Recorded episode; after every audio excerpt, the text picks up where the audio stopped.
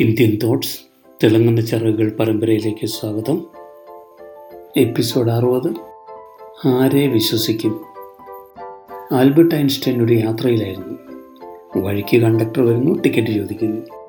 അദ്ദേഹം പോക്കറ്റുകളും ബാഗും പരതിയിട്ടും ടിക്കറ്റില്ല. വെപ്രാളം കണ്ട കണ്ടക്ടർ പറഞ്ഞു താങ്കളെ എനിക്കറിയാം. ടിക്കറ്റ് ഇല്ലാതെ യാത്ര ചെയ്യില്ലെന്നും അറിയാം. സാരമില്ല. ഐൻസ്റ്റൈൻ പക്ഷേ പരതൽ തുടർന്നു. ടിക്കറ്റ് വേണ്ട എന്ന് കണ്ടക്ടർ വീണ്ടും പറഞ്ഞിട്ടും ഐൻസ്റ്റൈൻ അന്വേഷണം നിർത്തിയില്ല. അദ്ദേഹത്തിനാകട്ടെ ആ ടിക്കറ്റിൽ നോക്കി വേണമായിരുന്നു എങ്ങോട്ടാണ് പോകേണ്ടതെന്ന് ഓർമ്മിക്കാൻ. ഇതൊരു ഭ്രാന്തൻ ജീവിതമാണ്. അദ്ദേഹമായിരുന്നു വർത്തമാനത്തിലല്ല ഭാവിയിലെങ്ങോ ആയിരുന്നിരിക്കണം. അതെന്തു ജീവിതം? വരാനിരിക്കുന്നത് വന്നിട്ടില്ല. അതെങ്ങനെയായിരിക്കുമെന്നും അറിഞ്ഞുകൂടാ. എങ്കിലും പലരും അവിടെ കഴിയുന്നു. വേറെ ചിലരാകട്ടെ ഭൂതകാലത്തിലായിരിക്കും ജീവിക്കുക. പഴയ ഓരോ ദുഃഖവും അല്ലെങ്കിൽ സന്തോഷവും ഓർത്ത് ജീവിക്കും. അങ്ങനെ ജീവിച്ചതുകൊണ്ടും ഒരു പ്രയോജനവുമില്ല. കാരണം അതൊക്കെ എന്നേ കഴിഞ്ഞു പോയിരിക്കുന്നു. ഒരുപാട് പ്രഭാഷകരും താത്വികരും ഉപദേശിക്കുന്നത് ഞാൻ കേട്ടിട്ടുണ്ട്. ആയിരിക്കുന്ന നിമിഷത്തിൽ ജീവിക്കുകയെന്ന്. ഇതിനെപ്പറ്റി ദലൈലാമ പറയുന്നത് ഓരോ മില്ലി സെക്കൻഡിന് മുമ്പും പിമ്പുമായി ഭൂതവും ഭാവിയും ഉണ്ടെന്നാണ്. അതായത് ഒരു മില്ലി സെക്കൻഡ് എടുത്താൽ അതിന്റെ പാതി ഭൂതവും പാതി ഭാവിയുമായിരിക്കില്ലേ എന്ന് അദ്ദേഹം ചോദിക്കുന്നു. പ്രശ്നം അതല്ല. വർത്തമാനം എന്നൊന്നില്ലാതിരിക്കുമ്പോൾ ഭൂതവും ഭാവിയും എവിടെ?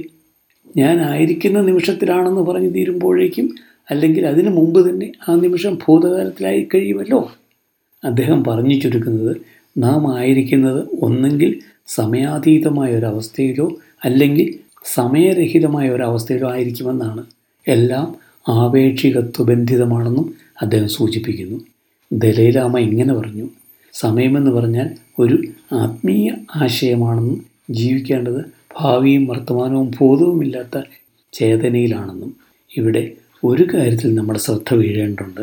അവബോധത്തിൽ അതായത് അവയർനെസ്സിൽ അവബോധത്തിൽ ആയിരിക്കുക എന്നതാണ് ശരിയായ ജീവിതം എന്നതാണത്. ഇവിടെ ശരീരം വാഹനവും ജീവൻ ഡ്രൈവറുമാകുന്നു. വണ്ടിയുടെ സർവചലനങ്ങളും ഡ്രൈവർ അറിഞ്ഞ് മാത്രമായിരിക്കുമ്പോൾ ഡ്രൈവർ ആ ജോലിക്ക് യോഗ്യനാണെന്ന് നമുക്ക് പറയാം.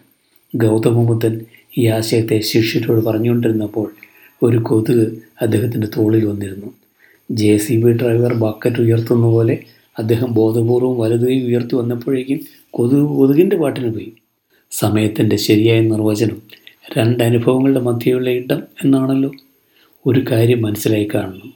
സമയമെന്നൊന്ന് സത്യത്തിൽ ഇല്ല എന്ന്.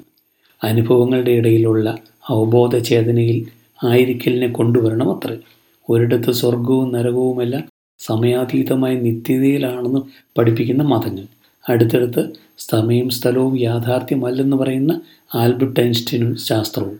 ഇതിനെ മായ എന്ന് വിധിക്കാമോ? ഭാരതീയ വേദാന്തം പ്രപഞ്ചത്തെപ്പറ്റി പരാമർശിക്കുമ്പോഴൊക്കെ മായ എന്ന സങ്കല്പവുമുണ്ട്.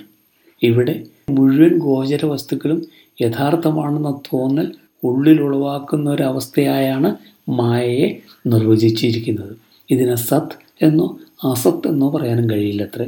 ബ്രഹ്മത്തിൽ നിന്ന് പോലും ഇതിനെ വേർപെടുത്താൻ കഴിയില്ലെന്നാണ് ഞാൻ കേട്ടിരിക്കുന്നത്.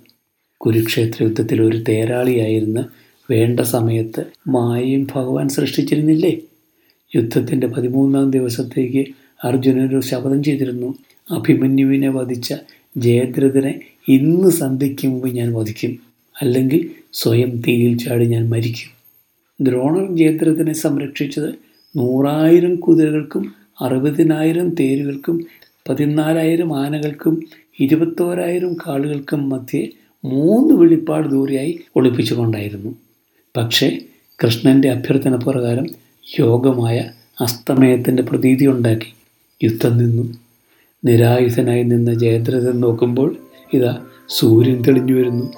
അപ്പോഴേക്കും അർജുനൻ അടുത്തെത്തി കഴിഞ്ഞിരുന്നു.